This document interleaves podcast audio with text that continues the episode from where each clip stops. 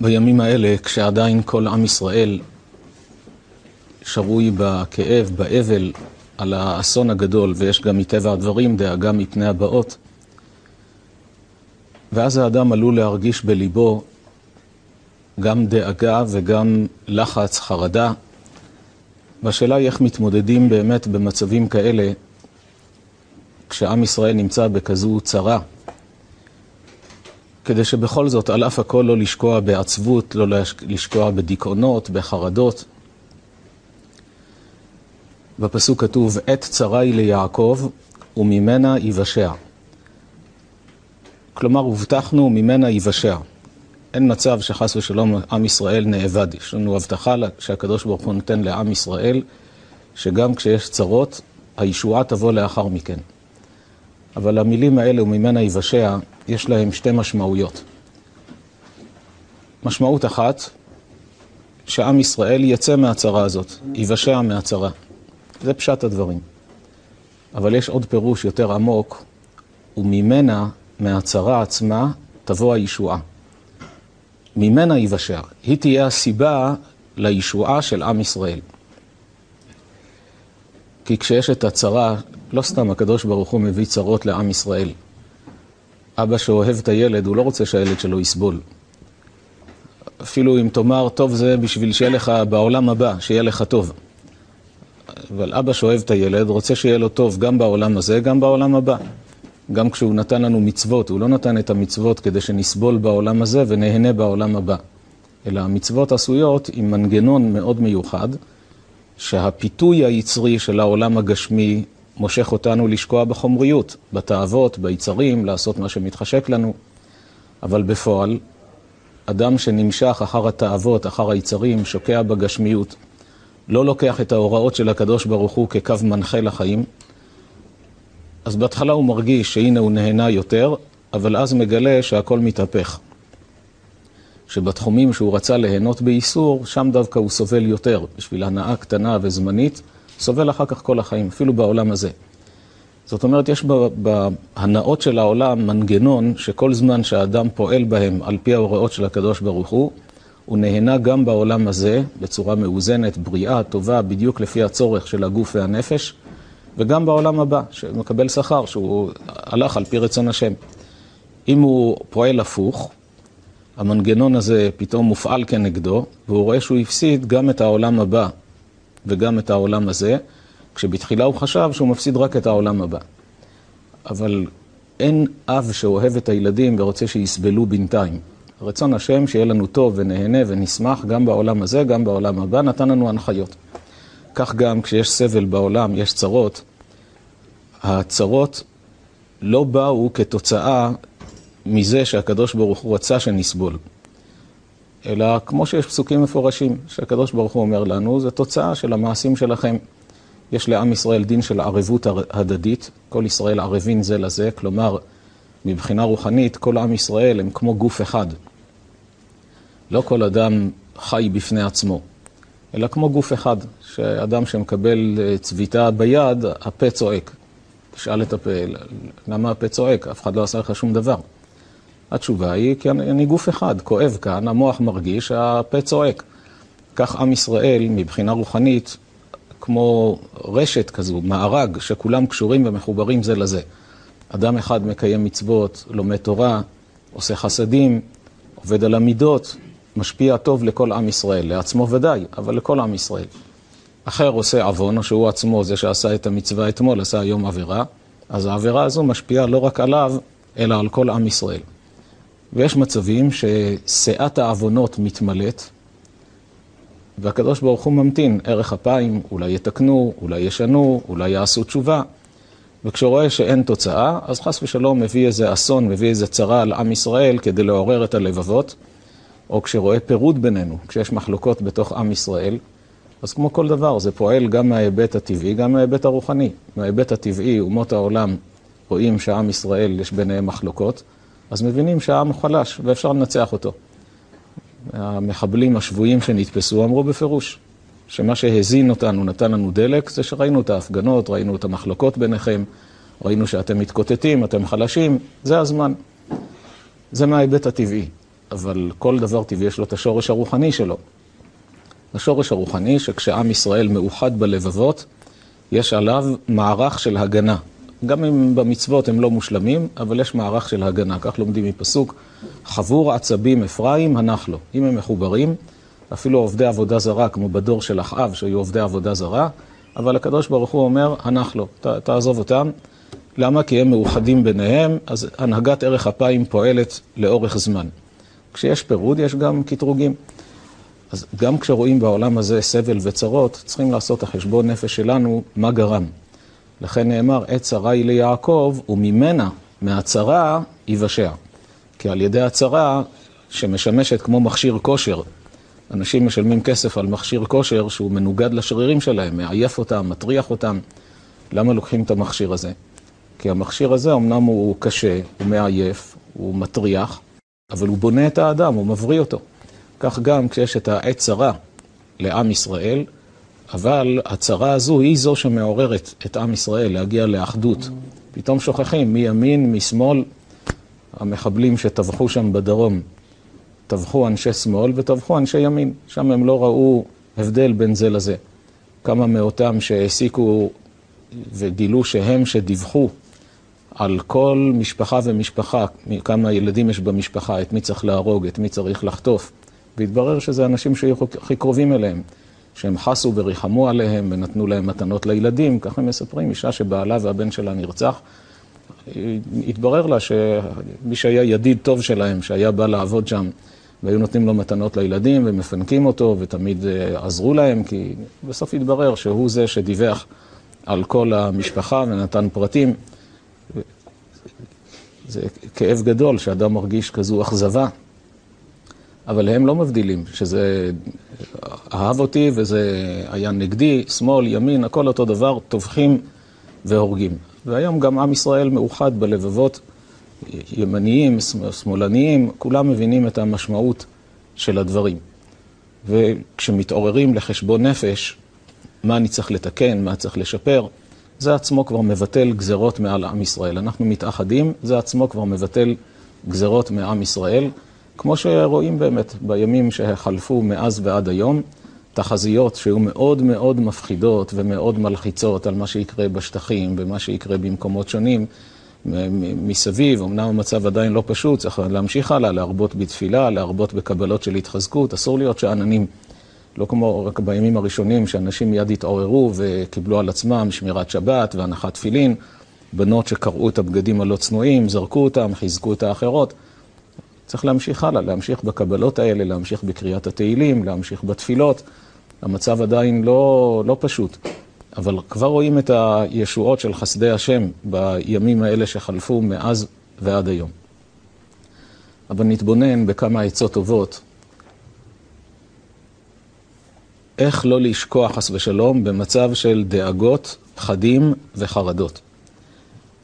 קודם כל, חשוב שכשאדם חווה איזו תחושה כלשהי, והוא מרגיש שקשה לו איתה, חשוב להגדיר לעצמו מה הוא חווה. כשידע להגדיר, ייתן לזה שם, אז הוא ידע גם איך לטפל. יש הבדל בין אדם שמרגיש כאב, לבין אדם שמרגיש פחד, לבין אדם שמרגיש חרדה, דאגה, דיכאון, כל דבר יש לו הגדרה אחרת. לפעמים האדם סבור שהוא חווה חוויה אחת, בפועל זה משהו אחר לגמרי. אז צריך להגדיר לעצמו, זה אמר אחד מגדולי החוקרים, שתן שם לתחושה שלך כדי שתדע איך לטפל. וזה יסוד אמיתי, שצריך להגדיר לעצמו קודם כל מה הוא חווה. פחד זה דבר טבעי ובריא שהקדוש ברוך הוא הטביע באדם כדי שיוכל להימלט בעת סכנה. תחושת הפחד, אם לא הייתה תחושה כזו, אדם היה יכול לראות אסון מתקרב והיה סקרן, עומד לראות מה יקרה עוד מעט. אבל הפחד הוא מיד מדליק אותו, גם אם הוא היה עייף, פתאום מרגיש תבערה פנימית, לברוח מאותו מקום. לדעת איך אני מתמודד עכשיו, איך אני מצליח להציל את עצמי. אז התחושה הזו של פחד ממצב של סכנה כדי לברוח משם או לדעת להתגונן, זה מצב שהוא בריא. יש אדם שהוא חרד לזמן קצר וחוזר לעצמו, יש אדם שמגיע למצב של חרדה. המצב של חרדה הוא מצב לא בריא. חרד לרגע, לזמן קצר, ואחר כך חוזר, ל... מדבר עם עצמו וחוזר למסלול, זה עוד בסדר. אבל להיכנס למצב של חרדה, זה כמו שיש אדם שהוא כועס, ויש אדם שהוא כעסן. מה ההבדל בין כועס לכעסן? כועס, קרה משהו, הוא כועס, אחרי זה הוא נרגע.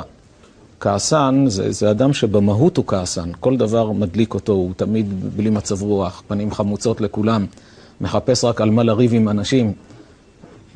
כועס זה פחות חמור מכעסן, כי כעסן זה מקצועי, נהיה שיטתי באותו עניין. יש אדם שהתעקש על המקרה הזה, ויש אדם שהוא מוגדר עקשן. עקשן פירושו שזה המהות שלו, על כל דבר הוא מתעקש, בלי שום סיבה, עקשן. גם חרדה זה לא כמו אדם שהוא חרד לאיזה זמן. חרדה, אדם שהוא הופך להיות חרדתי, שמזה צריך מאוד להיזהר. כך גם יש עצב, יש עצבות ויש דיכאון. עצב, אדם שומע על אסון שקרה, מרגיש עצב בליבו. אבל אסור לו להפוך להיות אדם שהוא עצוב באופן קבוע, כי העצבות הקבועה יכולה להוביל אותו, חס ושלום, לדיכאון, שזה משבר נפשי, זה מצב שאחר כך לא קל להיחלץ ממנו, לפעמים צריך אפילו טיפול תרופתי, וכשאין ברירה לא צריך להימנע, אז גם להיעזר בטיפול תרופתי. אבל לכתחילה צריך להיזהר שלא להיכנס, להגדיר לעצמו מה אני חווה עכשיו ולדעת איך הגישה הנכונה לאותו עניין. אז אדם שמרגיש פחד כדי להימלט מסכנה, אז זה בסדר. אדם שמרגיש עצב מתוך כאב על מה שקורה באיזה מקום, קרה למישהו, שומע על דברים קשים, וצריך גם להרגיש את הכאב. עם ישראל אסור להיות אדישים אחד לשני. אדם צריך להרגיש את הצרה של השני, להרגיש את הכאב של השני. אבל להיכנס לעצבות קבועה, להיכנס לדיכאון, להיות אדם חרדתי, מזה צריך מאוד מאוד להיזהר שלא להגיע לשם. בתורה שלנו רואים שיש מצבים שעצב ושמחה משמשים בערבוביה. כלומר, התורה אומרת לאדם, תהיה מודע לצרות, תהיה מודע לסבל, אל תהיה אדיש לאחרים שעוברים קשיים, אבל יחד עם זאת, אתה תמיד צריך להיות עם שמחה פנימית, כשאין ניגוד בין זה לזה. ניקח דוגמה. אדם שהוא בן יחיד, ואביו נפטר. ולאביו נניח שיש אלף בניינים מושכרים, שבכל חודש ההכנסה של האבא הייתה עשרות מיליונים. והילד הזה עד היום חי במצב רגיל, או אפילו בעוני. ועכשיו שאביו נפטר, הוא יורש את כל הנכסים האלה. הוא הופך להיות עשיר גדול.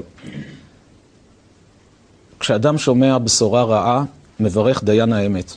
מספרים לו שאביו נפטר, צריך לברך דיין האמת. מבשרים לאדם שהוא זכה בעושר גדול של מיליארדים, מברך הטוב והמיטיב. מצב כזה, מה קורה כשהוא גם שומע בשורה קשה, וגם הוא יודע שעכשיו הוא הופך להיות אדם עשיר. מברך את שתי הברכות, דיין האמת והטוב והמיטיב, ואין סתירה ביניהם. כי הוא צריך להודות לשם על הטוב שהוא מקבל, ולהביע כאב על הצער הגדול ש... שאביו נפטר באותו זמן. כך גם כשיש סבל במשפחה של האדם, ב... ב... בעם ישראל בכללותו, ודאי שצריך להשתתף בזה, אבל אסור לנו להיכנס לדיכאון. לזכור גם את חסדי השם איתנו, את ההטבות שהקדוש ברוך הוא נותן לאדם. השאלה הגדולה איך מגיעים לזה. אנשים שואלים, אני מאוד רוצה לא לשקוע, אבל מה לעשות שזה חזק ממני, משתלט עליי. התשובה נמצאת בפסוק, עבדו את השם בשמחה, שזה פסוק שדורש הבנה. שתי המילים הראשונות בפסוק מובנות. המילה השלישית לא מובנת. עבדו את השם, ידייק, חוץ משם השם, שתי המילים חוץ משם השם, העבדו את זה מובן, לעבוד את השם. אבל בשמחה זה, זה לא מובן. איך אפשר לדרוש מהאדם להיות שמח? אתה יכול לומר לי, תעבוד את הקדוש ברוך הוא, תניח תפילין, תשמור שבת, תברך על כל דבר שאתה אוכל, תלכי בצניעות, לך עם כיפה. כל המצוות שיש בתורה, חסד, צדקה, נתינה, אני אעשה. כי אלה מצוות ביצועיות. אבל רגש, שמחה זה עניין של רגש. אתה יכול לומר לאדם, תשמח. אני רוצה לשמוח, אבל זה לא תלוי בי, אני לא שולט בזה. התשובה נמצאת במילה בשמחה. עבדו את השם בשמחה. שם המילה שמחה כתובה עם האות ב'. המילה בשמחה, כשהופכים את סדר האותיות, אותן אותיות של המילה מחשבה. האדם יכול לשלוט במחשבות שלו, זו עבודה גדולה. אבל יש ביד האדם להכתיב למחשבות איך לחשוב, עד שהלב ייכנס לתחושה של שמחה. אמנם מה שמנהיג יותר את האדם, כשיש מאבק בין הלב לבין המוח, כשיש מאבק בין שכל לרגש, בפועל מי שמנהיג את האדם זה הרגש. הרגש הוא המנוע הכי גדול שמפעיל את האנושות. אבל הקדוש ברוך הוא נתן כוח לשכל להפעיל את הרגש במסלול נכון. ואז הוא יפעל לפי השכל והרגש ביחד. שזה שילוב מנצח, כשגם השכל והרגש מגיעים לאותה הכרה, אז זה מנוע אדיר שמניע את האדם. איך אפשר להשתמש בשכל כדי לשלוט ברגש ולא לשקוע בעצבות ולא לשקוע בדיכאונות, בחרדות? יש מבנה מחשבתי של ארבע קומות, שדיברנו עליו כבר בעבר כמה פעמים, אבל נמקד כעת בדוגמאות דווקא במה שנוגע לעניין של האסון הנורא הזה שקרה לעם ישראל. הקומה הראשונה שאדם צריך לבנות במחשבה שלו, אלה דברים שיש אותם לכולנו, רק נעשה בהם סדר, לחלק אותם, כל דבר בפני עצמו, וגם להגדיר אותם נכון. הקומה הראשונה זו ידיעת הבורא. בתורה רואים שמציאות הבורא, כלומר זה שיש אלוקים, הוא לא עניין של אמונה, אלא עניין של ידיעה. אף על פי שבדרך כלל כשאנשים אומרים אני מאמין באלוקים ושואלים אותו מה אתה מתכוון שאתה מאמין, אז הוא אומר אני מאמין שהוא קיים. זו התשובה של רוב האנשים. בתורה רואים שזה לא כך. זה שהקדוש ברוך הוא קיים זה לא עניין של אמונה, זה עניין של ידיעה. וידעת היום והשבותי אל לבביך כי השם הוא האלוקים. האדם צריך לדעת בשכל, וידעת היום, והשבותי אל לבביך, גם תכניס את זה ללב, שהשכל יפעיל את הלב להרגיש את האלוקות, כי השם הוא האלוקים. ואת זה אפשר להגיע על ידי התבוננות. כשאדם מתבונן בפלאי הטבע, בפלאי הבריאה, בגוף האדם, והוא שואל את עצמו, הרי יש שתי אפשרויות, אין אפשרות שלישית. או שיש מי שתכנן את זה, ויש לו גם יכולות אדירים, על-אנושיים, ליצור את זה. לתכנן, אתה יכול לצייר ציורים, אבל תוציא את זה לפועל. תבנה מעיים ולב וריאות ומערכת אה, מצלמות שקוראים להם עיניים ואוזניים ולב שפועם בלי מצבר במשך עשרות רבות של שנים, פועם ומזרים דם בצנרת של, מדברים על מאות אלפי קילומטרים בעולם המחקר, על הצנרת של כלי הדם שיש לאדם בגוף, עד הנימים הדקים. אתה יכול לצייר את זה, אתה יכול לבצע. עצם התוכנית היא, היא חשיבה על-אנושית. וגם לייצר את זה, מי יכול לייצר דבר כזה? אז אתה אומר לעצמך, יש שתי אפשרויות, או שיש מתכנן שהוא על-אנושי שיצר ועשה, או שזה נהיה לבד. עכשיו בוא תחשוב בהיגיון, כמו כל דבר, אתה חי על פי ההיגיון. יש סיכוי שזה נהיה לבד? כל המילה אבולוציה היא מילה, מילה יפה, לא מעבר. אין בה שום תוכן ואין בה שום אה, מציאות מעשית להגיד ש, ש, שזה נהיה לבד באופן מקרי, בשיטה אבולוציונית, לפי צרכים. מה זה צרכים? צרכים של מי? צריך מישהו ש, שיחשוב על הצרכים האלה, שיתכנן אותם. המסקנה היחידה שיש כוח עליון שברא את העולם, ברא את האדם, שהוא עם תבונה עליונה, רק אתה לא יודע מי הוא. מהבריאה אתה יודע שיש מי שעשה. איך אתה יודע פרטים עליו? מהתורה שהוא נתן במעמד הר סיני. יש הוכחות שלמות, הרצאות שלמות בספר מסע אל האמת. הבאנו הוכחות שלמות למנגנונים של ההוכחה שלא ייתכן שהתורה נכתבה בידי אדם. הנבואות שהתגשמו, הצפנים שבתורה, המידע המדעי שבתורה, עצם מי שלומד תורה כבר מגלה שם שלא ייתכן שבן אדם כתב את החיבור הזה. ואז שני הדברים מתחברים. מהבריאה אתה יודע שיש בורא, שמו של הבורא, למה הוא ברא את העולם, מה רצונו מאיתנו, מה התוכניות לעתיד, כל זה אתה יודע מתוך הספר שהוא נתן מהתורה. עד כאן זו ידיעה, הכרה שכלית, לא קשור לאמונה. אתה מפעיל את השכל, יש לך הוכחות שיש בורא, הוכחות ברורות שיש אה, תורה מן השמיים, כשזה ברור לך וזה ברור לך, הכל מתחבר, התמונה מושלמת. אחרי שהאדם יודע שיש בורא לעולם, ומה רצונו מאיתנו, על זה אפשר לבנות את הקומה השנייה שזו אמונה. בכל המקומות בתורה, כשהתורה מדברת על אמונה, כמו ויאמינו בהשם ובמשה עבדו, כתוב ביציאת מצרים, והאמין בהשם ויחשביה לא צדקה, נאמר באברהם אבינו, כל המקומות האלה לא מדברים בשום מקום על עניין של קיום, שהוא האמין שהקדוש ברוך הוא קיים. אלא להאמין פירושו לתת בו אמון ולסמוך עליו. אחרי שאני יודע שהוא קיים, אז אני סומך על הקדוש ברוך הוא, נותן בו אמון. כך ויאמינו בהשם ובמשה עבדו שאפשר לסמוך עליהם. הרי משה, רק עכשיו הם ידעו שמשה קיים. אם פירוש המילה אמונה זה ידיעה, אז מה זה עכשיו? והאמינו בהשם בסדר, מה זה ובמשה עבדו? רק בקריאת ים סוף. רק עד עכשיו ידעו, יש משה עושה ניסים, אבל לא יודעים כמה אפשר לסמוך עליו, יכול לגאול אותנו, אולי עוד פעם הכל להתהפך. אבל כשראו את הישועה הזאת, שהמצרים מתים, אין יותר מי שירדה בהם, ידעו אפשר לסמוך על משה, הוא הנציג של אלוקים. אז נתנו אמון במשה ובקדוש ברוך הוא. כך אברהם אבינו, שאת כל חייו הקדיש כדי לגייר אנשים, ללמד אותם שיש בורא, הוא דיבר עם הקדוש ברוך הוא, ידע שהוא קיים, היה נביא. ועכשיו קרוב לגיל מאה, כשרצה ילדים, והקדוש ברוך הוא אומר לו, נכון שבגיל שלך אנשים לא יולדים, אבל הבט נא השמיימה וספור הכוכבים, כה יהיה זרעך. הפסוק הבא, והאמין בה השם ויחשביה לא צדקה. הקדוש ברוך הוא העריך את זה, שהוא נותן בו אמון וסומך עליו, אפילו שעל פי טבע זה לא הגיוני. אז גם כאן רואים אמונה, לתת אמון ולסמוך. אצלנו, במה האמונה באה לידי ביטוי? כשאדם אומר, אני מאמין בבורא עולם, זה כולל שני דברים. אני יודע שהוא קיים, והדבר השני, אני נותן בו אמון וסומך עליו. סומך עליו שמה? יש בזה שני מסלולים. דבר אחד, אני סומך עליו שכל הוראה שהוא נתן לי בתורה היא לטובתי.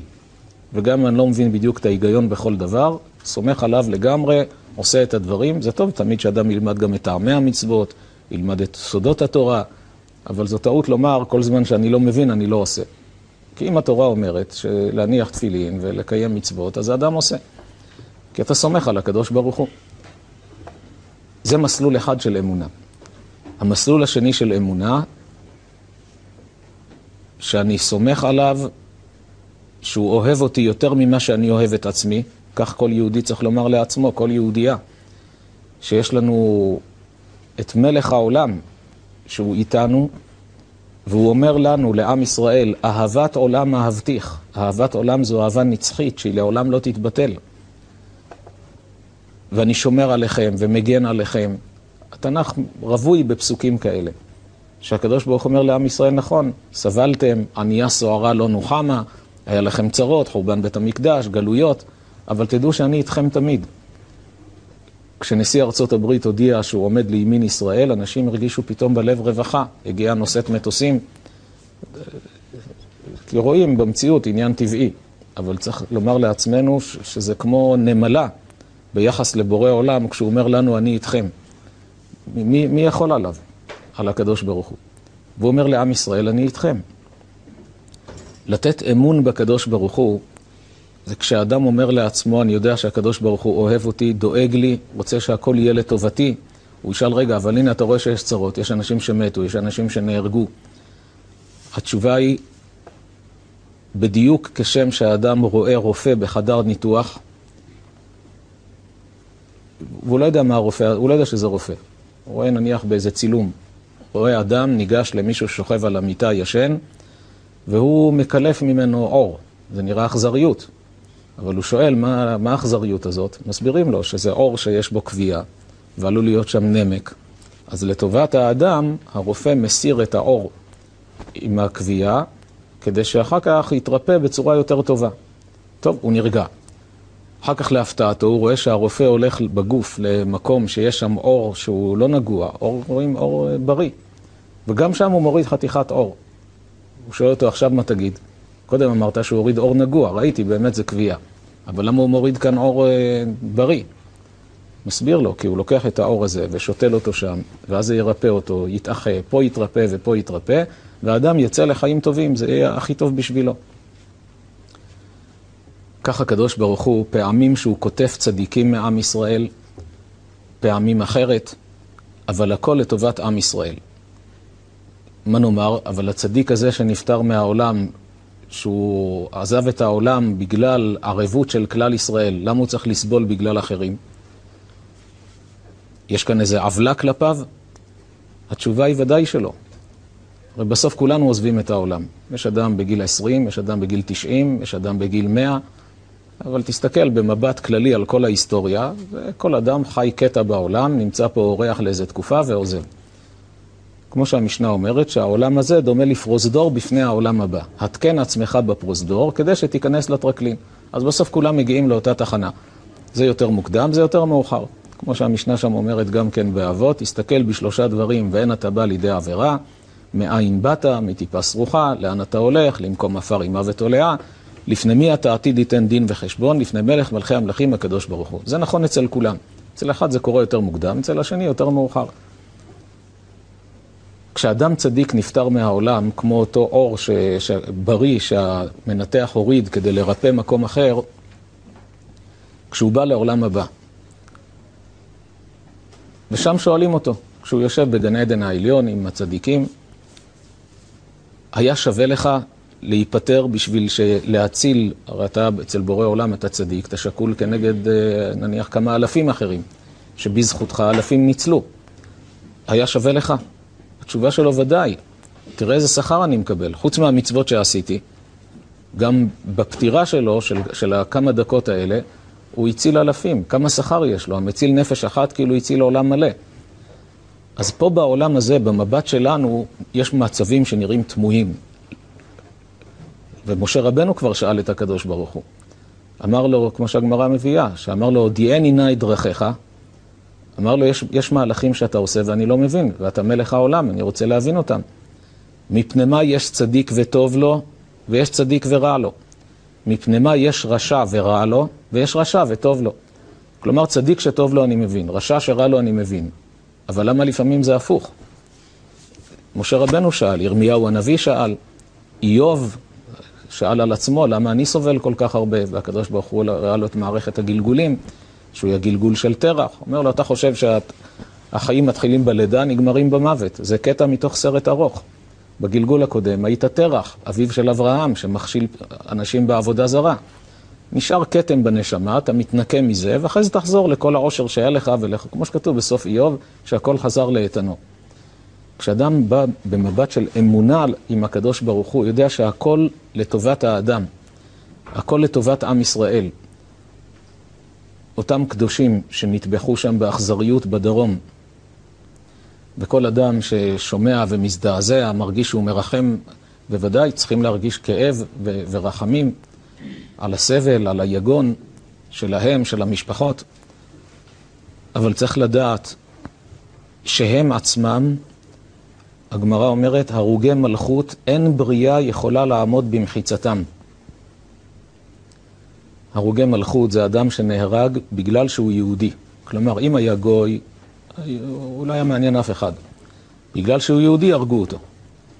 אין בריאה יכולה לעמוד במחיצתם. גן עדן העליון הוא היכלות היכלות. מי שנמצא בהיכל גבוה, כשרוצה לבקר את מי שנמצא בהיכל נמוך, יכול לבקר אותו. יש לו קרובי משפחה, יש לו חברים, יכול לרדת לבקר אותם. אבל מי שבהיכל נמוך, הוא לא יכול לעלות לבקר בהיכלות גבוהים. זה, הוא לא יכול להכיל את זה בכלי שלו. זה אורות אחרים, זה משמעות. הכל תלוי כמה מצוות אדם עשה, כמה תורה למד, כמה תיקן את המידות, איזה שלמות של אדם הוא השתמש בגוף. הגוף צריך לדעת, הוא חשוב, הוא מכשיר כושר שבונה את הנשמה. כשאדם עוזב את העולם הוא לא יכול להשתנות, הוא מתועד בדרגה שלו. אז יש היכלות היכלות.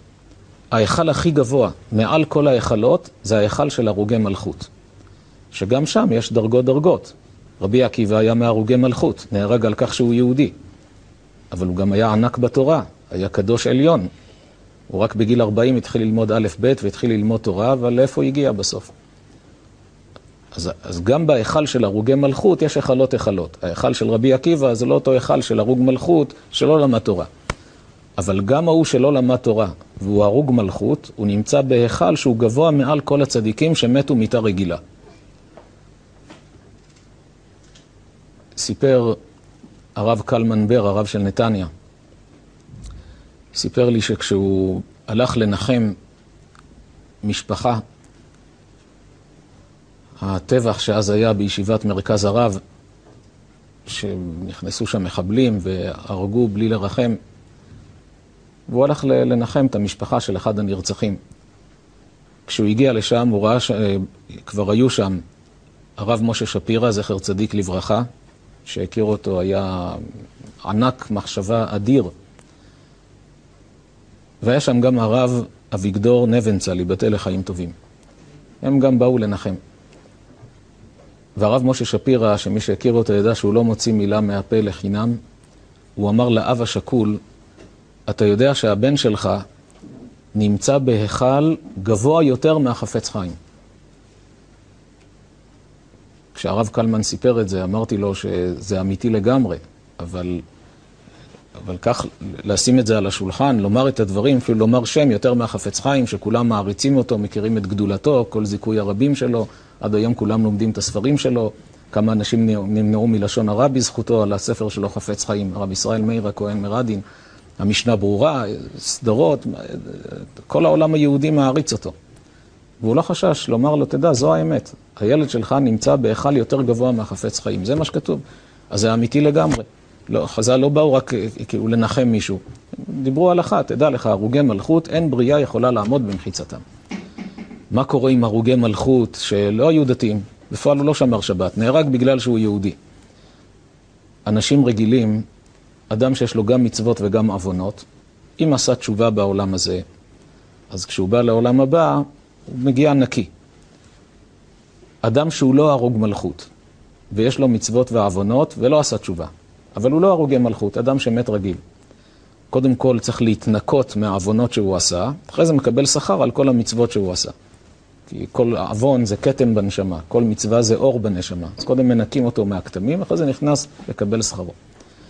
אומרת הגמרא שהרוגי מלכות, מיתתן כפרתם, גם אם נכשלו בעוונות, גם אם חיללו שבת, אפילו עשו עוונות הכי חמורים, מיתתן זוהי כפרתן, הוא מיד מתנקה מהכל. ברגע שהרגו אותו בגלל שהוא יהודי, כל הכתמים נופלים לו מהנשמה. נשאר רק אור עצום של כל המעשים הטובים שהוא עשה, ועם זה מגיע להיכל הכי גבוה של הרוגי מלכות, אין בריאה יכולה לעמוד במחיצתם. עכשיו נבין את הבקשה של מרן השולחן ערוך, רבי יוסף קארו, קדוש עליון לפני 500 שנה, מחבר השולחן ערוך, הבית יוסף, כסף משנה. והוא היה מתפלל קבוע, מבקש, שעדויות כתובות על זה, שהוא לא רוצה למות מיתה רגילה. הוא מבקש, הוא רוצה למות על קידוש השם. הוא היה בתקופת האינקוויזיציה בספרד, היה שם יהודי בשם הרב שלמה מולכו, שתפסו אותו האינקוויזיציה והעלו אותו על המוקד ושרפו אותו. והוא מתחנן ומבקש, הוא רוצה למות כמוהו. הפוך מהתחושה הרגילה. אנחנו מרגישים שמסכן ההוא, ש, שנהרג שם בדרום, בעולם האמת, אם נשאל אותם, ההיכל שלהם הוא הכי גבוה, זכו להגיע למקומות הכי גבוהים. וזה צריך להיות גם נחמה למשפחות. משפחה ששכלה ילד, אין כאב כמו הכאב הזה. בוודאי שבוכים ומתאבלים, יש הלכות אבלות, אבל תמיד לזכור שהוא טוב לו יותר מאשר אם היה נשאר כאן. גם היה נשאר בעולם מאה שנה ומקיים רק מצוות, בלי עוונות, שאין דבר כזה. כתוב כי אדם אין צדיק בארץ אשר יעשה טוב ולא יחטא. רק צריך לעשות תשובה, נכשל במשהו ולעלות מדרגה עד שמגיע לשלמות. אבל נניח אדם אפילו היה חי מאה שנה בלי עוונות עד שנפטר. זקן ושבע ימים. הוא לא היה מגיע לאותו היכל שהוא עכשיו, בגיל הזה, נפטר מהעולם וכבר זוכה להגיע למקום הכל כך גבוה הזה. אז משפחה צריכה לומר לעצמה, אנחנו יודעים שהוא טוב לו יותר. בפרט שאותם שנטבחו באכזריות הזאת גרמו לתשועה, ממש וממנה יבשע לכלל ישראל, גם מההיבט שכל אומות העולם, כשראו את הזוועות האלה, נרתמו, וזה מיד הרתיע את אויבי ישראל, הרי לאויבי ישראל היו הרבה תוכניות במגירה, שאחרי עזה מיד יבעירו את כל יהודה ושומרון ומלבנון, ויעשו מהומות בכל, ה, בכל הארץ, שעדיין צריך להתפלל לישועה שלא יקרה. אבל הם תכננו את זה ליום שישי שאחרי שמחת תורה. אבל כשראו שאומות העולם מתגייסים, אז מיד נרתעו ונעצרו, מחשבים את הצעדים שלהם מחדש. זה בזכות אותם קדושים שנטבחו באכזריות הזו, והזכות הזאת גם עומדת להם. זה מההיבט הטבעי, אבל כל דבר יש לו שורש רוחני. האחדות שנגרמה בעם ישראל, בזכות מי זה? גם בזכותם. שעם ישראל כולו הזדעזע והלבבות התאחדו. כל הקבלות שאנשים קיבלו על עצמם, כל ההתחזקות, כל זה עומד לזכותם של אותם קדושים. לכן, גם המשפחות צריכות לומר לעצמם, אנחנו בוכים כי כואב לנו הפרידה, אבל יודעים שלהם טוב יותר. השבוע ביקשו שנדבר עם אם שכולה שארבעה ימים לא הסכימה לאכול כלום, ארבעה ימים בצום, לא מסוגלת להכניס כלום לפה. עד שהסברתי לה את הדברים האלה, בתחילת השיחה הייתה מאוד מאוד בוכה וקשה לדבר איתה, אבל אחר כך במהלך השיחה, כשהבינה מה המשמעות, איפה הבן שלה נמצא, וזה אמיתי לגמרי, גם דיברנו שם על תחיית המתים, שצריך לדעת שהובטחנו שהפרידה הזו היא זמנית. הפרידה שנפרדים מאותם קרובי משפחה, יש פסוקים ביחזקאל שהקדוש ברוך הוא מבטיח, אני השם בפתחי את קברותיכם עמי וחייתם. מי שברא את העולם יש מאין, אין לו שום בעיה להחיות מתים. אנחנו אומרים בתפילה שלוש פעמים ביום, ונאמן אתה להחיות מתים. אז גם צריך לדעת שההיכל שלו מאוד גבוה, אז הוא טוב לו יותר מאשר בעולם הזה. ודבר שני, שהפרידה היא זמנית. ביום יבוא אמרתי לה, אתם תיפגשו, יש לנו הבטחה מבורא עולם, שאתם תיפגשו, תדברו. על זה נאמר, בשוב השם את שיבת ציון היינו כחולמים, אז ימלא שחוק פינו ולשוננו רינה. אנשים יצחקו כשפתאום יראו, לא מאמין, רואה, רואה שוב את האדם שנפטר, וגם מי שנפטר עם מומים ועיוורים יקומו ויבריאו. יש לנו הבטחות על כל הדברים האלה. בוודאי שהקדוש ברוך הוא יקיים את כל מה שהוא הבטיח. נחזור לארבע הקומות שהתחלנו בהן. אמרנו, קומה ראשונה זו הידיעה, שאדם יודע, וידעת היום והשבות האלה לבביך. הקומה השנייה זו האמונה, שאדם נותן אמון בבורא עולם, שהקדוש ברוך הוא אוהב אותנו, שומר על עם ישראל. הנה לא ינום ולא יישן שומר ישראל. יש מצב של הסתר פנים, שלפעמים הוא עושה את עצמו כאילו הוא לא רואה. זה כמו שמלך משגיח מהחלון על הבן שלו, יש לו ילד בן עשר, בן 12, משחק עם החברים, והמלך יודע שכל החברים האלה מקנאים בו. וברגע שלא תהיה שמירה של המלך, הם יכו אותו. הקנאה מביאה לידי שנאה. עם ישראל, הקדוש ברוך הוא אומר שאני בחרתי בכם מכל העמים. זה גורם לקנאה. להם הוא נתן את התורה. עם התרי"ג מצוות לעם ישראל, ודרכם שבע מצוות לאומות העולם. חז"ל אומרים שאחת הסיבות שהר סיני נקרא סיני, כי שם ירדה שנאה לאומות העולם. הרי האנטישמיות אין לה שום היגיון. למה הורגים יהודים? לנו אין ג'יהאד לרצוח אחרים. אין אינקוויזיציה לשרוף אחרים. מי שלא מתגייר, אנחנו הורגים אותו. אפילו מי שבא להתגייר, לא מקבלים אותו בקלות. לא כמו אומות העולם, הדתות האחרות שמחפשות רק שמישהו יבוא ויצטרף אליהם. עם ישראל יש לו את הצבא הכי מוסרי בעולם. התרומה שהיהודים תרמו לאנושות, אין עם בעולם שתרם, שינו את פני העולם בכל הפיתוחים הרפואיים, הטכנולוגיים, כל, כל הדברים הנפלאים. לכאורה זה עם שכולם היו צריכים להעריץ אותו. למה לשנוא אותו? למה להרוג אותו? למה לירות בתינוקות? למה לשחוט ילדים? לערוף ראשים?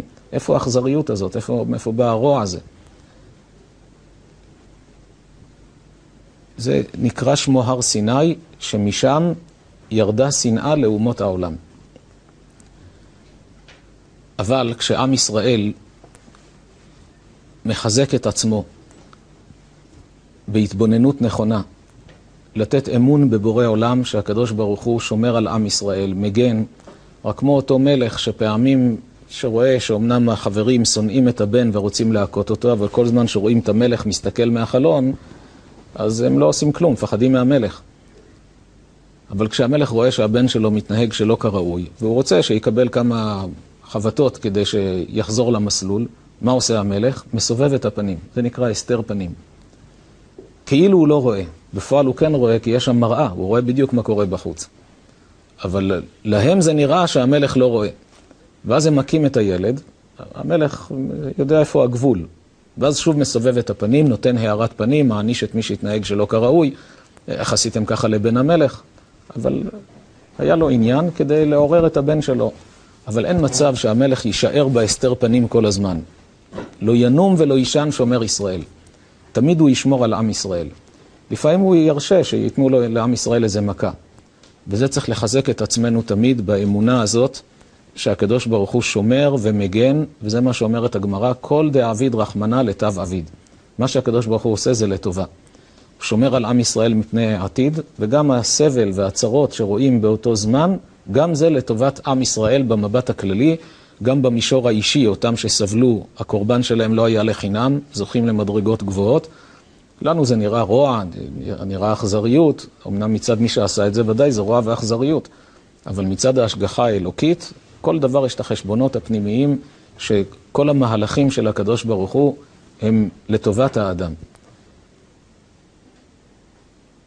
כשיש את הקומה השנייה בנויה טוב, את האמונה, אפשר לבנות עליה את הקומה השלישית, שזה ביטחון. ביטחון זה רוגע פנימי, זו שלווה פנימית. כשיש לך אמונה, אתה מגיע לביטחון. חובות הלבבות, רבנו בחייה, בתחילת שער הביטחון בספרו הוא כותב את המילים הבאות: מהות הביטחון היא מנוחת נפש הבוטח, שיהיה ליבו סמוך ובטוח על מי שבטח עליו, שיעשה הטוב והנכון עבורו. מהות הביטחון, הוא אומר, מהי ההגדרה של ביטחון, לאיפה צריך לשאוף להגיע, איך תדע שהגעת לדרגה הגבוהה, שאולי אתה צריך עוד לשמוע שיעורים, הרצאות, לדבר עם עצמך, להתחזק. מהות הביטחון היא מנוחת נפש הבוטח. תבדוק את עצמך, האם אתה לחוץ בפנים, או שיש לך מנוחת הנפש. זה נכון לפני ראיון עבודה, זה נכון לאחר בדיקה רפואית כשלא יודעים מה תהיה התוצאה. זה נכון כשמישהי עזבה מישהו או שהוא עזב אותה, כשמאוד רצו כל צד את השני להתחתן, פתאום צד אחד עוזב ומבטל הכל, ואדם נסער ולא נרדם בלילות ולחוץ. מהות הביטחון היא מנוחת נפש הבוטח. כך גם בזמנים של מלחמות, של חרדות, מנוחת הנפש. זו עבודה גדולה להגיע במצבים כאלה גם כן למנוחת הנפש, אבל רואים שאפשר להגיע לזה. תאמר, אבל איך? איך אני יכול להגיע? אני לא רגוע. ממשיך ואומר, שיהיה ליבו סמוך ובטוח על מי שבטח עליו, שיעשה הטוב והנכון עבורו. כל אדם צריך לומר לעצמו, אני רוצה שיהיה לי טוב, נכון? כל מהלך שאני עושה בחיים, לא ברור שיהיה לי טוב מזה. מאיפה אני יודע? אבל מהלך שהקדוש ברוך הוא עושה לי, זה הכי טוב בשבילי. הרב דוד בצרי, שהשם ישלח לו רפואה שלמה, סיפר לי לפני שנים, אולי 15 שנה, הוא סיפר שבשכונה, איפה שהוא גר שם בירושלים, היה יהודי אחד מאוד לחוץ לפני מלחמת ששת הימים. איפה שהיה הולך, היה מאוד חרד מזה, מפחד מזה, ומדבר עם כולם של מה יהיה ויש איומים. בסוף הוא אמר שהוא יורד מהארץ, הוא לא יכול יותר. קנה כרטיס טיסה, ירד לארצות הברית. לאחר שבוע ממלחמת ששת הימים, מגיעה בשורה. הוא עבד שם כנהג מונית, עלה נוסע אחד מהעבריינים, נסע איתו, בסיום הנסיעה ירה בו. שם הוא נהרג. מה, מה יצא לך? אם יש גזרה, אז uh, הקדוש ברוך הוא יודע מה שהוא עושה. כשאדם הולך עם אמונה וביטחון, ויכול להיות שהפוך, אם היה עומד בניסיון של אמונה וביטחון, והיה עושה מה שאמרו לו ש... שצריך להישאר, הוא שאל, תלמידי חכמים, אמרו לו להישאר בארץ, שלא יגיע חס ושלום להתבוללות שם. סכנה בירידה לחוץ לארץ, סכנה גדולה לצעירים, לדור הבא, לילדים. אמרו לו שלא ילך, שם הסכנה הרוחנית יותר גרועה. בכל זאת החליט שהוא, שהוא נוסע. יכול להיות שאדרבה, אם היה נשאר בארץ, עצם ההקרבה הזאת שהוא הקריב כדי לא לרדת ברוחניות, זה עצמו יכול להיות שהיה שומר עליו, מבטל ממנו גזרה. אי אפשר לדעת, אדם יכול לבטל גם גזרות מעל עצמו. ביטחון זה שאני סומך על הקדוש ברוך הוא שהוא יעשה לי לא מה שאני רוצה, אלא מה שטוב לי באמת. זה מה שאומר הפסוק, בידך אפקיד רוחי. אומרים את זה בקריאת שמע על המיטה לפני השינה. בידך אפקיד רוחי, כלומר האדם אומר לקדוש ברוך הוא, אני מפקיד את עצמי בידיים שלך. מה שתעשה, אני יודע שזה טוב. מה אני רוצה, שיהיה לי טוב? אני יודע שמה שתעשה זה טוב. והמשפט הזה מרגיע. אפילו שבאה איזו מחשבה, ואם יקרה לי משהו, צריך לומר, סמוך על הקדוש ברוך הוא, שמה שיקרה זה הכי טוב בשבילך. אתה רוצה שיהיה לך טוב? יהיה לך טוב. רק תבטח בו. תפקיד את עצמך בידיים של הקדוש ברוך הוא. יש אנשים אומרים, טוב, אני בסדר, אבל אני דואג לילדים שלי. הקדוש ברוך הוא אוהב את הילדים שלך יותר ממה שאתה אוהב אותם. גם זה צריך אדם לומר לעצמו. הקדוש ברוך הוא אוהב את הילדים שלי יותר ממה שאני אוהב אותם. אצלי זו אהבה שאולי יש בה עוד חשבונות של נגיעות אישיות. אצל הקדוש ברוך הוא זו אהבה טהורה, אהבת עולם אהבתיך. וכשיש לאדם את שלושת הקומות האלה, ידיעת הבורא, אמונה בבורא, ביטחון בבורא, אז יכול להגיע לעבדו את השם בשמחה. המחשבה הזאת, ההתבוננות הזאת, ההפנמה של הדברים, מביאה את האדם להיות במצב של שמחה. הוא יודע לכאוב את הכאב של אחרים, הוא יודע להרגיש עצב כשהוא רואה אסונות וצרות, אבל הוא לא שוקע בחרדות, לא שוקע בדיכאונות, לא שוקע בדאגות מיותרות. יש דאגה בריאה, כמו הפחד שהוא בריא. לדעת איך להתגונן, יש המלצות של פיקוד העורף, אז הוא עושה מה שאומרים לעשות. אם צריך להכין משהו, הוא מכין. יש צפירה, צריך להיכנס למרחב מוגן, אז הוא הולך לפי הכללים. אבל הכל בנחת, הכל בשלווה, במנוחת הנפש הפנימית. זו עבודה גדולה, אבל צריך לדעת שהיא בהישג יד, ואדם שזוכה להשיג את זה במבחנים הקשים של התקופה הזאת, זה יעזור לו כל החיים אחר כך. כל ניסיון שיש לו בחיים זה כבר יהיה קטן עליו. כבר היום שומעים אנשים מבוגרים, שכששומעים צפירה, רואים את כולם בלחץ, רואים אותם רגועים, שואלים אותם מה הרוגע.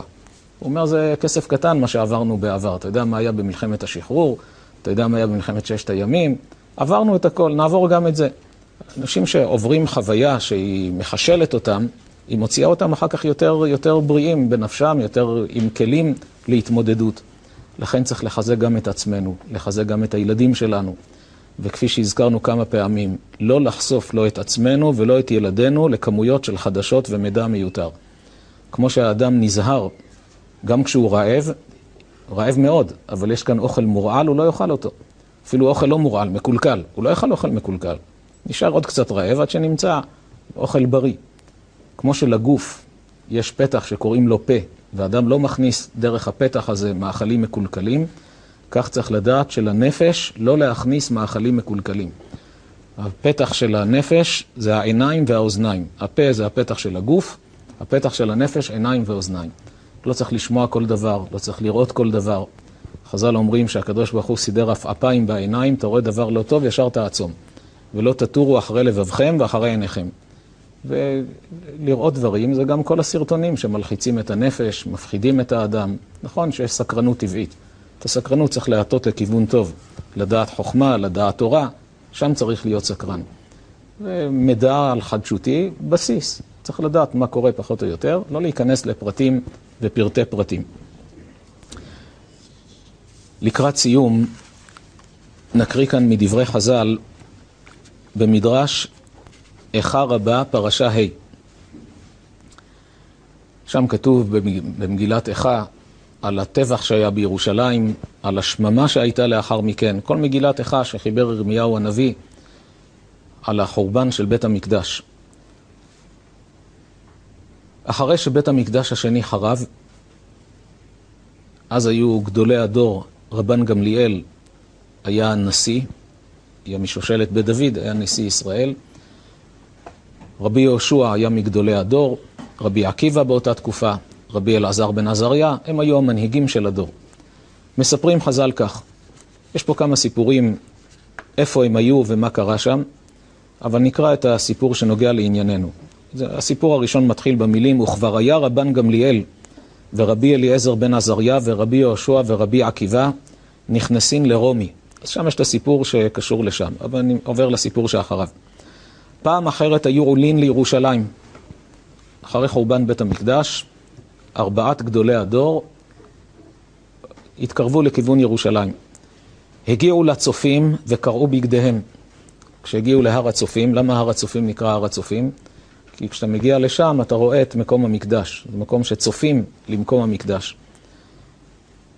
אז ראו את בית המקדש בחורבנו, קראו את הבגדים, עשו קריאה. הגיעו להר הבית וראו שועל אחד יוצא מבית קודשי הקודשים. המקום שהיה בית קודשי הקודשים, שהכהן גדול נכנס ביום הכיפורים פעם בשנה, היה חרב, ורואים בין ההריסות יוצא שועל. התחילו הם בוכים ורבי עקיבא משחק. הם פרצו בבכי, איך אפשר לראות דבר כזה? מקום כזה קדוש, הפך להיות תל של חורבות ושועלים מקננים שם. השועל יוצא מקודש הקודשים, פרצו בבכי. להפתעתם רואים את רבי עקיבא צוחק, מחייך. אמרו לו, עקיבא, לעולם אתה מטמיע עלינו, זה לא פעם ראשונה שאתה עושה דברים מוזרים, דברים תמוהים. אנו בוכים ואתה משחק? אמר להם, אתם, למה אתם בוכים? כאילו שהוא לא מבין. תסבירו לי למה אתם בוכים. אמרו לו, ולא נבכה מקום שכתוב בו, והזר הקרב יומת והרשועל יוצא מתוכו, ועליו נתקיים הפסוק על הר ציון ששמם שועלים ילכו בו. אמרו, תראה, הנבואה הזאת של חורבן בית המקדש, וזה מקום שהזר הקרב, כשהיה בנוי, הקדושה שבו לא הייתה מאפשרת לשום אדם להיכנס. כהן גדול כשהיה נכנס ביום הכיפורים, היו כולם במתח. כי אם היה לו חטא אחד, כתם בנשמה, היה מת שם. היה נכנס עם חבל קשור לרגל, שאם הוא ימות יגררו אותו החוצה. היה מתח גדול בעם ישראל. כשהיה יוצא הייתה שמחה גדולה, שברוך השם הוא חי. אז המקום הזה שנאמר בו והזר הקרב יומת, והרשועל יוצא מתוכו, ועליו נתקיים הפסוק על הר ציון ששמם, שועלים ילכו בו. אתה שואל למה אנחנו בוכים? אמר להם, אף אני לכך אני משחק. מהסיבה הזו אני צוחק. הרי הוא אומר, והעידה לי עדים נאמנים את אוריה הכהן וזכריהו בן יברכיהו, שני נביאים. הקדוש ברוך הוא אומר, שניהם עדים, שני הנביאים האלה. אבל הרי אוריה במקדש ראשון וזכריה במקדש שני. מה זה שני עדים בתקופה של מרחק של מאות שנים בין אחד לשני? הקדוש ברוך הוא אומר שני עדים. אלא מה אמר אוריה? כה אמר השם צבאות, ציון שדה תחרש וירושלים עיים תהיה. בית המקדש יחרש כמו שדה, כך עשו באמת הרומאים, טורנוסרופוס רצה לחפור, ב... להרוס את הכל. אז זה אמר אוריה, צפה את החורבן של בית המקדש, וירושלים עיים תהיה, בתים יחרפו, יהיו איים, יהיה חורבות. באמת הראשונים שהגיעו לירושלים לפני מאות שנים, הרמב"ן שהגיע, כל ירושלים הייתה חרבה, מספר שהיו שם קצת בתים וקצת גויים ורק ארבעה יהודים, צבעי ושלושת בניו. ומה אמר זכריה? עוד ישבו זקנים וזקנות ברחובות ירושלים ואיש משענתו בידו מרוב ימים. וכתיב בתרי הפסוק שאחרי, ורחובות העיר ימלאו ילדים וילדות משחקים ברחובותיה. אמר הקדוש ברוך הוא, הרי לי שני עדים אלו, ואם קיימים דברי אוריה, יהיו קיימים דברי זכריה. ואם יבטלו דברי אוריה, יבטלו דברי זכריה. ושמחתי שנתקיימו דברי אוריה, ולבסוף דברי זכריה עתידין להתקיים. ובלשון הזה אמרו לו, עקיבא, ניחמתנו, תתנחם ברגלי מבשר. אמר להם, אם הנבואה של החורבן התקיימה, אז ודאי שגם החורבן של התקומה, גם היא תתקיים. ולכן שמחתי. אני רואה שועל יוצא, נזכרתי, זה נבואה שנאמרה מראש שכך יהיה. אז ודאי שגם הישועה תבוא. אמרו לו, ניחמת אותנו. ובזה צריכים כולנו להתחזק, גם כשרואים סבל וצרות לעם ישראל. לומר, הרי הקשיים האלה שעם ישראל עובר וחווה, אלה דברים שנצפו. בימים האלה מתגלים גם הרבה מאמרים של אה, הרבה מחכמי ישראל, שעל פי פסוקים די צפו את ההתרחשויות השונות שקורות. יש בספר יערות דבש, רבי יונתן אייבשיץ, כותב דבר מדהים על שמחת תורה ועל מה שיהיה לאחר מכן. יש את בעל הנתיבות, שהוא כותב, יש בגמרא כמה דברים שאומר רבא בר בר חנה, דברים תמוהים שהם כולם משלים. כל מי שקורא את זה מיד מבין שזה משל, כי אין במציאות דברים כאלה. והמהרש"א מבאר שם, רבי יעקב מליסה, בעל הנתיבות, לפני מאות שנים, כותב בספר אמת ליעקב, יש אחד הדברים שאומר רבה בר בר חנה, שפעם אחת היינו מפליגים בספינה. וכשהוא מדבר על אה, היינו, תמיד הוא מדבר על עם ישראל, במשל. וראינו אי. נמצאים בים כל הזמן, רוצים לעלות ליבשה. אז עלינו לאי הזה, והיה שם עפר עליו, וצמחו בו אגמה, אגמה זה אגמון, סוג של צמח. והתחלנו לבשל שם, הדלקנו אש ובישלנו. ולא ידענו שזה דג, שזה גב של דג, זה לא, זה, זה לא אי ויבשה. וכשהדג הרגיש שחם לו, התהפך ונפלנו למים. ואם לא שהספינה הייתה קרובה וניצלנו, היינו טובעים. אומר רבי יעקב מליסה, שהפירוש של המשל הזה, שהים זה כמו הגלים של הים, זה הגלות, ועם ישראל, מגיע הזמן של ביאת המשיח, אומר הספינה זה בחינה של אה, ישועה בגלים של הים, המשיח, חוזרים לארץ ישראל ואומרים הנה יש חוף מבטחים, עולים. אבל הוא אומר שבארץ ישראל יהיה עם, שעם ישראל ישלוט עליו. והעם הזה בשלב מסוים יתקומם וינסה להפוך את עם ישראל ולזרוק אותו לים. שוב להחזיר אותו לגלות. אבל הספינה קרובה, המשיח קרוב, ומיד נגאלנו. הרב נחום פרצוביץ נפטר לפני כמה עשרות שנים. כשהראו לו את זה, הוא אמר זה פלא גדול. מי יכל לחשוב אז שיהיה עם, רבי יעקב מליס היה בזמן הצרות הכי גדולות של עם ישראל בגלות, שהוא יחשוב שעם ישראל יחזור לארץ ישראל ויהיה תחת היד שלו עם אחר, שעם ישראל, ממשלת ישראל היא מושלת על אותו העם, שהיהודים ימשלו בעם אחר. אבל הוא אומר שהעם הזה יתקומם באיזה שלב, ינסה לעשות בלאגן, לזרוק אותנו לים. אבל הוא אומר, זה הסימן שהמשיח קרוב.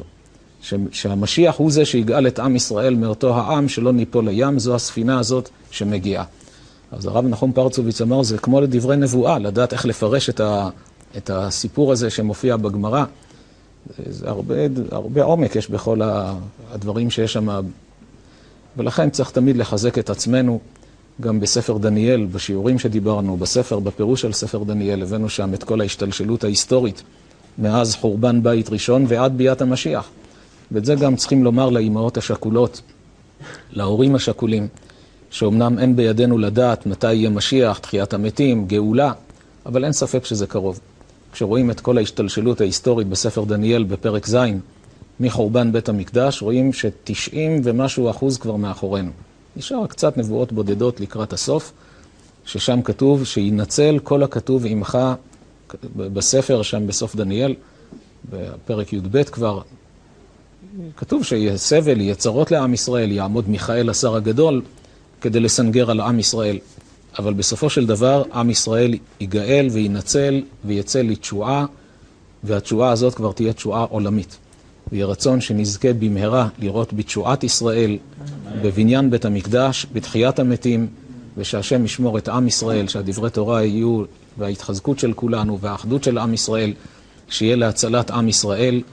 ולשמירת חיילי ישראל בכל מקום שהם, וכל שונאי ישראל חרבם תבוא בליבם וקשתותם תישברנה. צריך לדעת שהתפילות האלה שמתפללים, שחרבם תבוא בליבם וקשתותם תישברנה, זה דבר שבשבוע האחרון ראו אותו ממש, כשעם ישראל בתפילות, הדיווחים של צה"ל, שאף פעם לא היו כל כך הרבה. את הטילים שהם, השיגורים של הטילים שהם זורקים, אף פעם לא היו כל כך הרבה שיגורים כושלים כמו בשבוע הזה, שזה נפל עליהם ופוצץ אותם והרג בהם. הם יורים עלינו והם נהרגים. גם כשירו לכאן, כמה מהחברים שלהם נהרגו, מהמשפחות שלהם נהרגו, מהטילים שלהם. זה צריך לדעת שהקדוש ברוך הוא שומר על עם ישראל, לא תמיד אנחנו רואים עין בעין את הישועות. ושהשם ייתן גאולת עולם במהרה, אמן.